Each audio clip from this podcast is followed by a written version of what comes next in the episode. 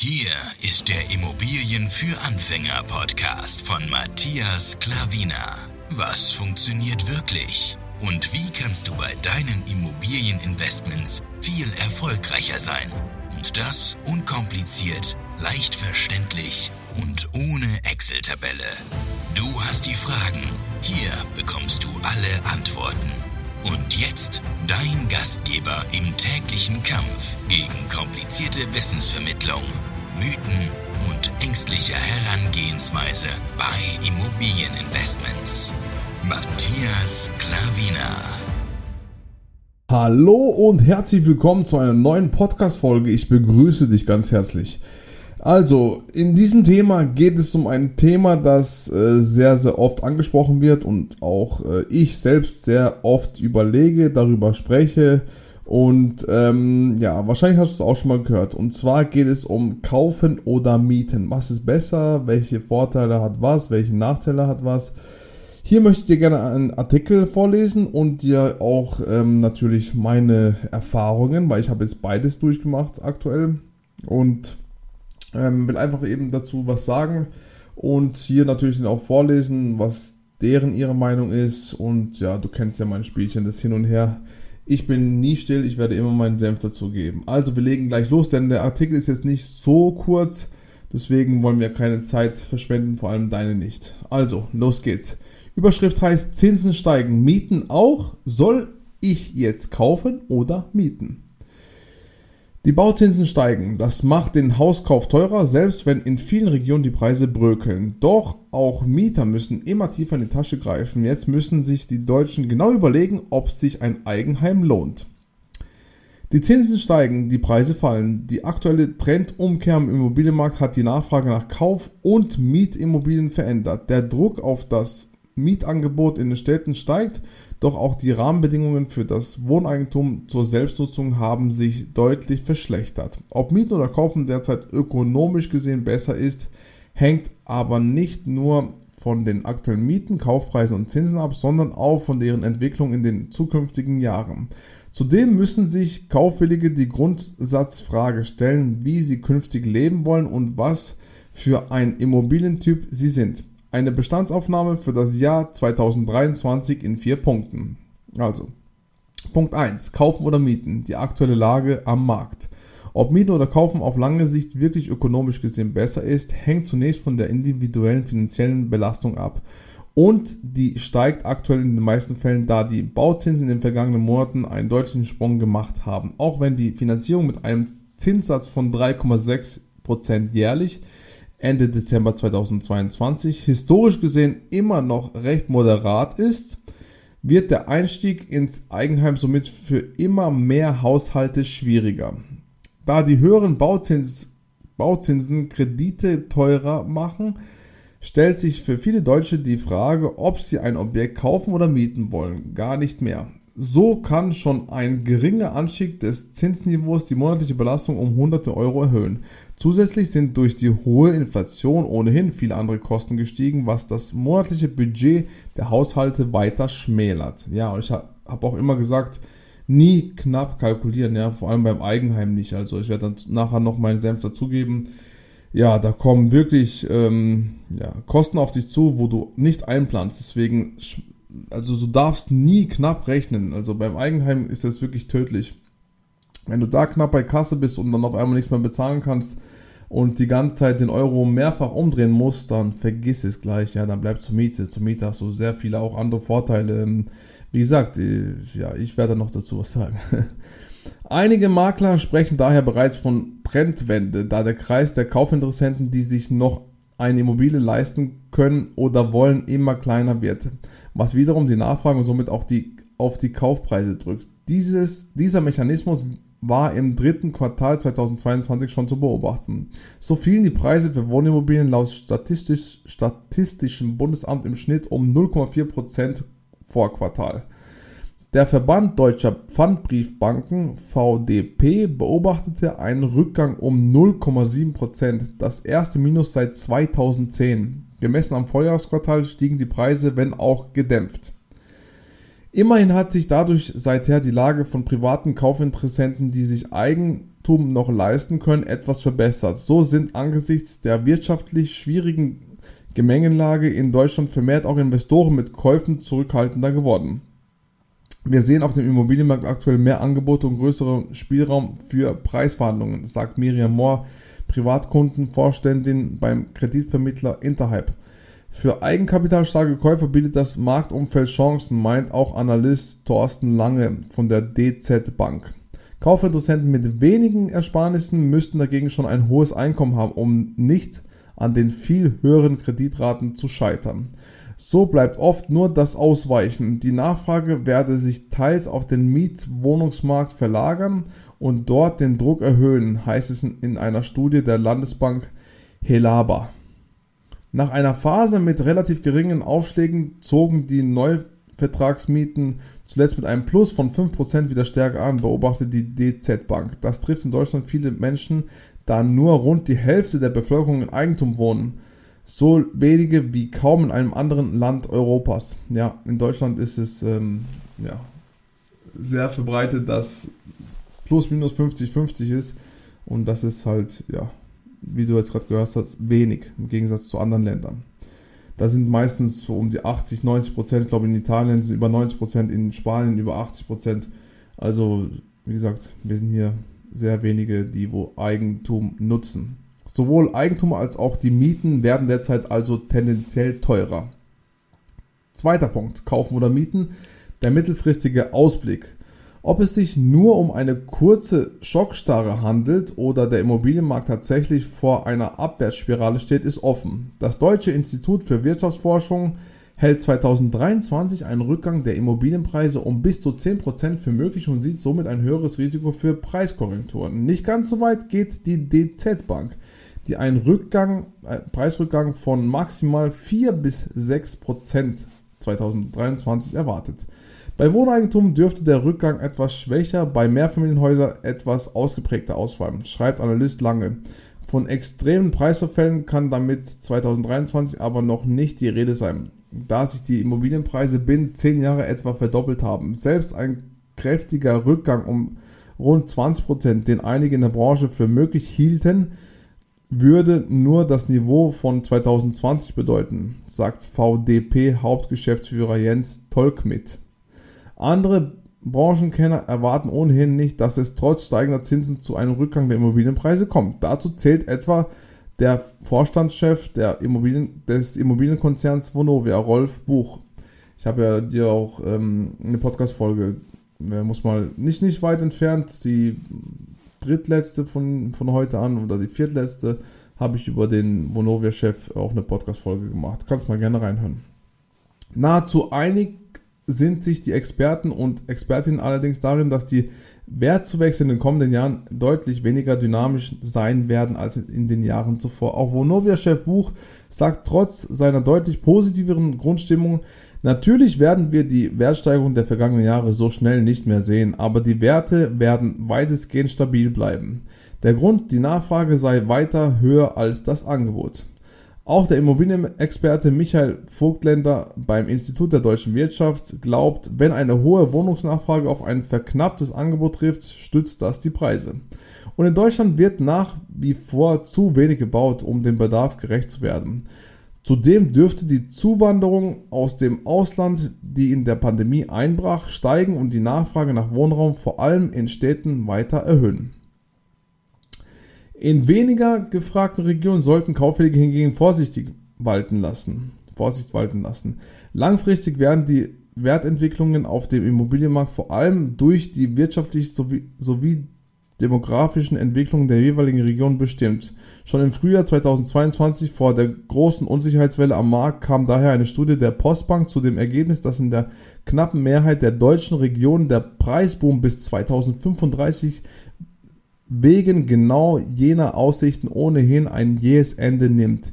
Die Lage ist dementsprechend auch 2023 der beste Schutz, damit die Traumimmobilie noch an noch an Wert gewinnt und sich eine Kaufentscheidung letzten Endes langfristig gegenüber der Wahl zur Mietwohnung rentiert.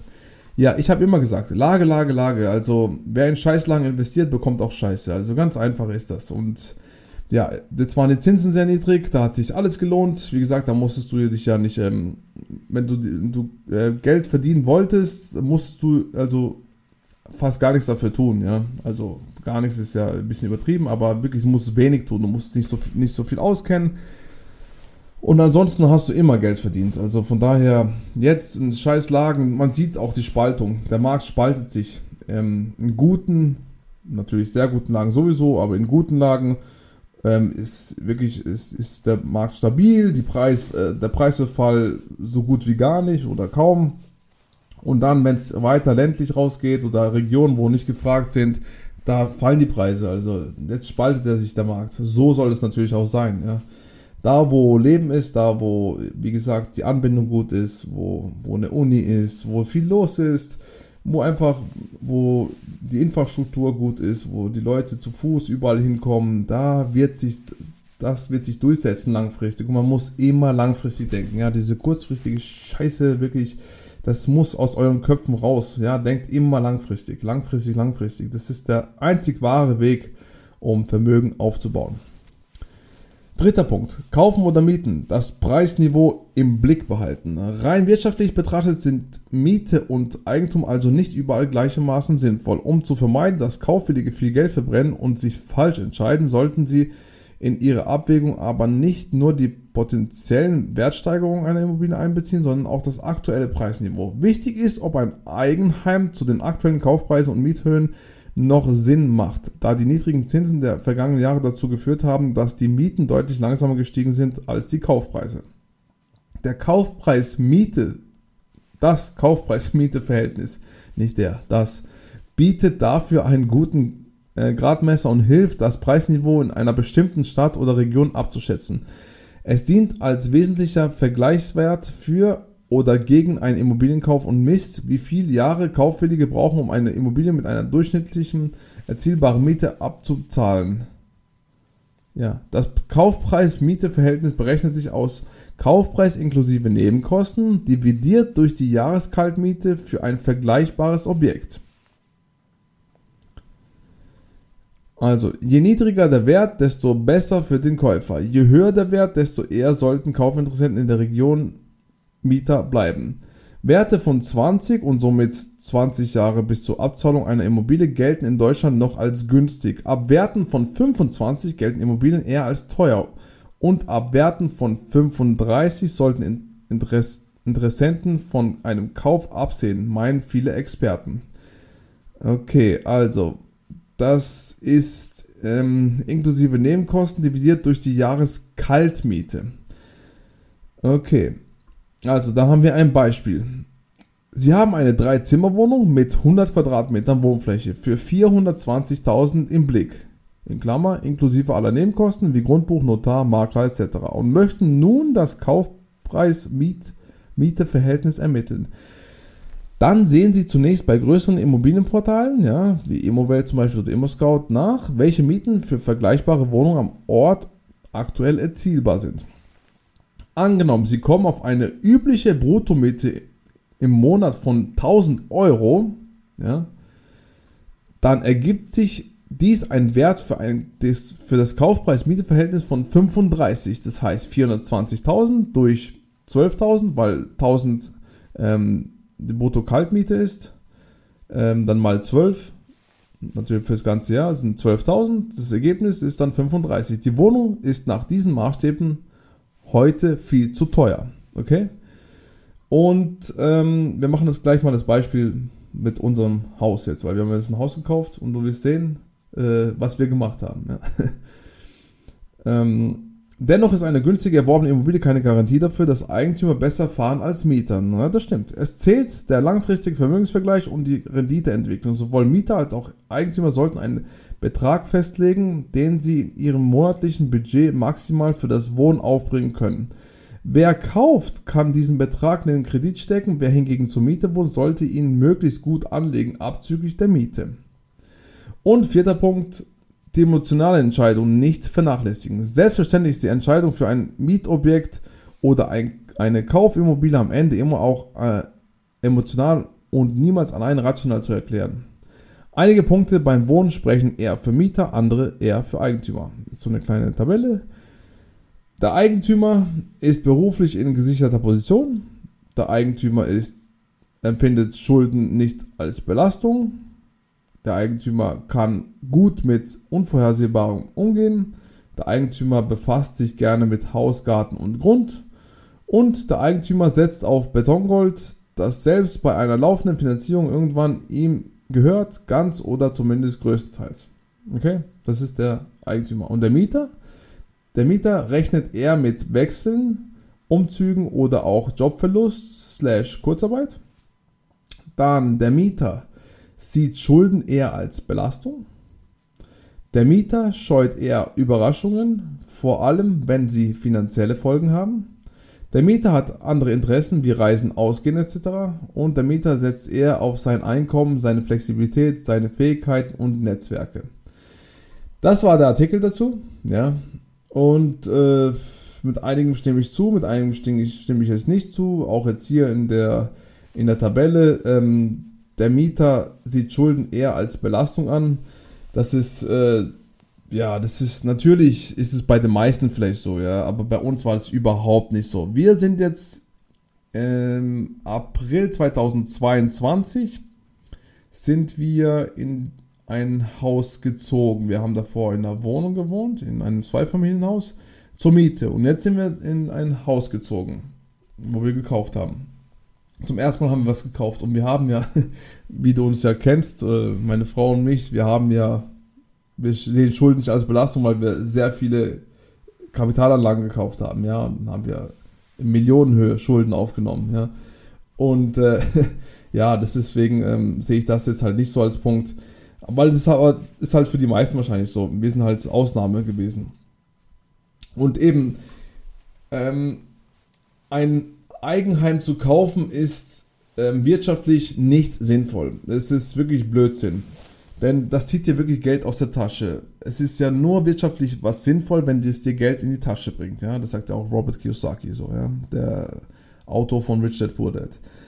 Ähm, und das ist halt einfach Fakt. Denn wir haben jetzt ein Haus gekauft, ja, und ist alles schön und gut. Ähm, man fühlt sich auch wohl, emotional ist gut, ja. Wie gesagt, die Medaille hat immer zwei Seiten. Aber wirtschaftlich, wir mussten schon einige Sachen tun. Wir haben schon zwischen 40 und 50.000 Euro hier investiert. Und ähm, das war eigentlich gar nicht so geplant. Wir haben gedacht, wir, wir, wir ziehen ein, machen ein bisschen da, streichen ein bisschen was und machen ein paar Schönheitssachen. Und wie gesagt, ähm, bei 5, 6, 7, maximal 8.000 Euro hat sich erledigt. Jetzt sind wir schon zwischen 40 und 50.000, ja.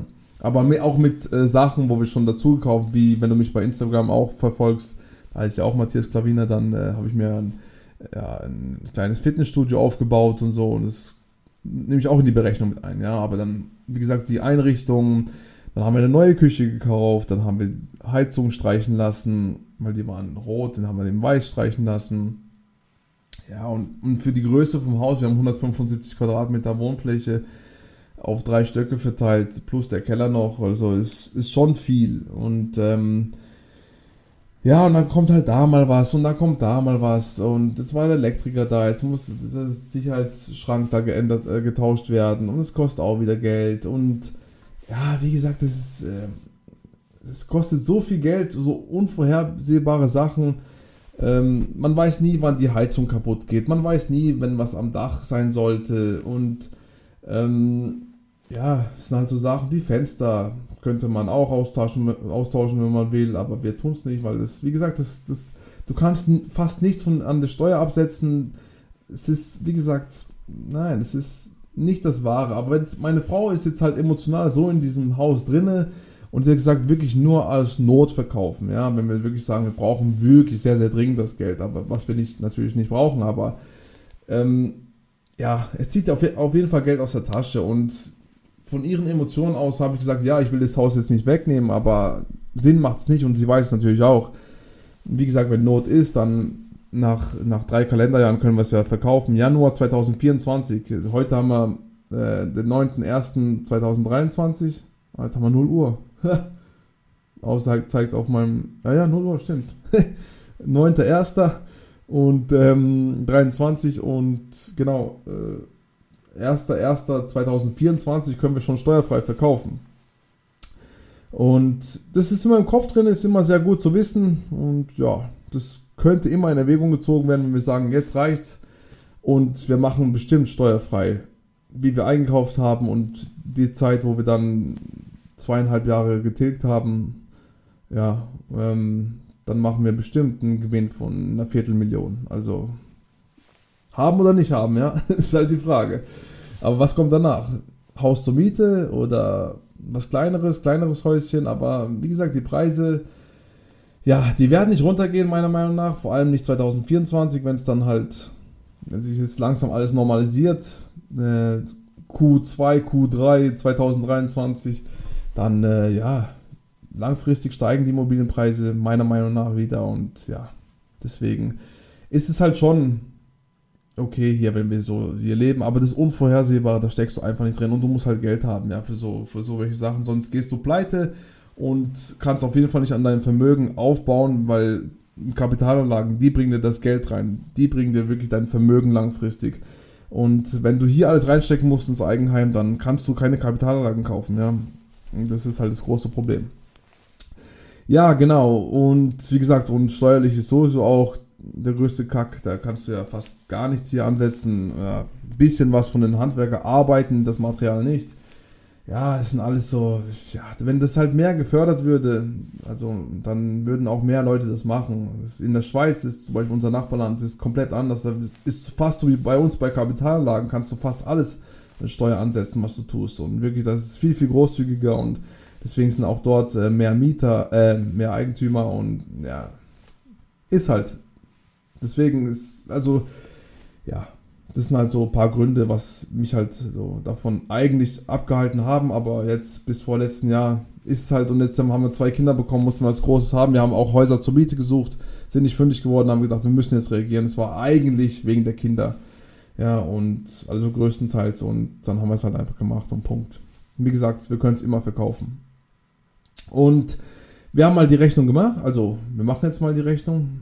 Ähm, wir haben sie auch vorher durchgerechnet, aber dann kann ich es dir ganz genau sagen. Wie gesagt, alles unter 20 ist ähm, alles unter 20 ist günstig in Deutschland und ja, oben drüber 25 ist ja eher so teuer, sagen wir mal, und alles über 35 ist viel zu teuer. Ja. Also rechnen wir mal durch. Ähm, unser Kaufpreis plus Nebenkosten, das ist, ähm, wir haben 449.000 bezahlt, ähm, 31.000 circa äh, kaufen Nebenkosten, weil kein Makler dabei war. Ähm, das sind 480.000 und 175 Quadratmeter bei uns. Das und die Kaltmiete.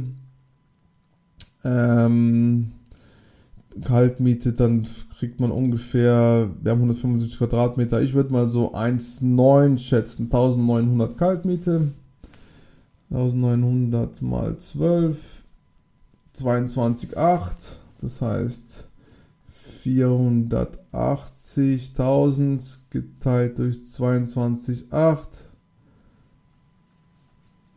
22.800, sind wir jetzt bei 8, äh, 21. Alles, was 20 und runter ist günstig. Wir sind jetzt gerade bei 21. Also ist alles okay, würde ich sagen. Ja, also wie siehst du es? Ja, ich denke, ist auch okay, oder? Also, wir haben es letztes Jahr gekauft, wie gesagt, 21. Ist alles okay. Und wir haben noch ähm, von meiner Pensionskasse, von meinem Angestelltenjob, haben wir Geld genommen. Also wir haben von der Bank nur 380.000 aufgenommen anstatt 449. Der Rest haben wir von der Pensionskasse, auch von dem Geld anderer Leute haben wir gearbeitet. Also, wie gesagt, das haben wir eingesetzt. Und für die Pensionskasse habe ich ja viel anderes vorgesorgt. Das ist ja das ist nicht im Vergleich, was ich da jetzt äh, rausgenommen habe, diese fast 70.000. Da werden wir ja, das, das, da werden wir siebenstellig sein, äh, wenn ich in der Pension bin, also in der Rente bin. Also von daher ist es ist Kleingeld im Vergleich zu was wir da rausbekommen mit Immobilien. Und deswegen haben wir nur 380 aufgenommen. Ja, und ähm, genau. deswegen haben wir es wirklich gut gemacht und ja, deswegen ist es auch alles okay, so wie wir jetzt leben. Aber allgemein, wenn du jetzt von der allgemeinen Bevölkerung gehst, sehe ich das nicht als äh, sinnvoll. Ja, keineswegs. Lieber zur Miete bleiben, Kapitalanlagen kaufen und dann irgendwann mal, wenn du willst, unbedingt Eigenheim kaufen. Aber ja, würde ich dir wirklich nicht empfehlen, auch wenn ich es selber jetzt tue. Ähm, ja, mit Familie ist natürlich wieder anders. Da musst du halt schauen, wo du bleibst. Und wenn du halt nichts Größeres findest, ähm, sei es große Wohnung oder wenn du ein Häuschen haben willst mit Garten für die Kinder, dann ja, kommst du halt zum Kauf. Ja, und da musst du halt aber auch was Passendes finden. Aber verschulde dich einfach nicht so hoch. Ja, schau, dass du wirklich immer Puffer übrig hast, um wegen den scheiß vier Wänden, dass du versklavt wirst, wegen wem macht das nicht. Also wirklich nicht.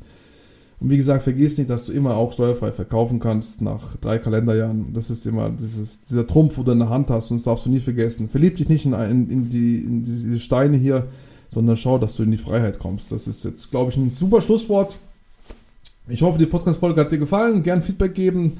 Bei Instagram Matthias Klavina private Nachricht gerne schreiben oder unten in den Show Notes siehst du meine E-Mail-Adresse gerne anschreiben und auch gerne den Podcast bewerten. Da würde, dafür würde ich dir sehr dankbar sein, würde mir sehr helfen, da, wenn du da kurz Zeit dafür investieren würdest. So, vielen, vielen Dank und ich hoffe, du bist bei der nächsten Podcast-Folge wieder dabei. Dein Matthias Klavina. Ciao.